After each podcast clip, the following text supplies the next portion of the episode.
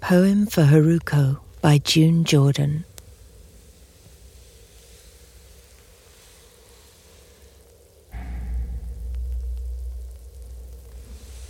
I never thought I'd keep a record of my pain or happiness.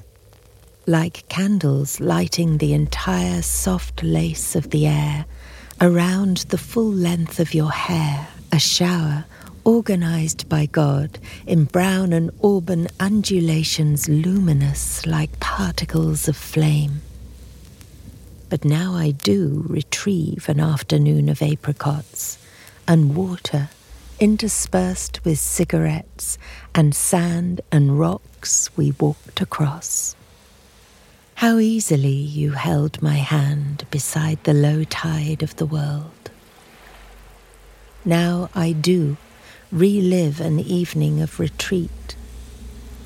A bridge I left behind where all the solid heat of lust and tender trembling lay as cruel and as kind as passion spins its infinite tergiversations in between the bitter and the sweet.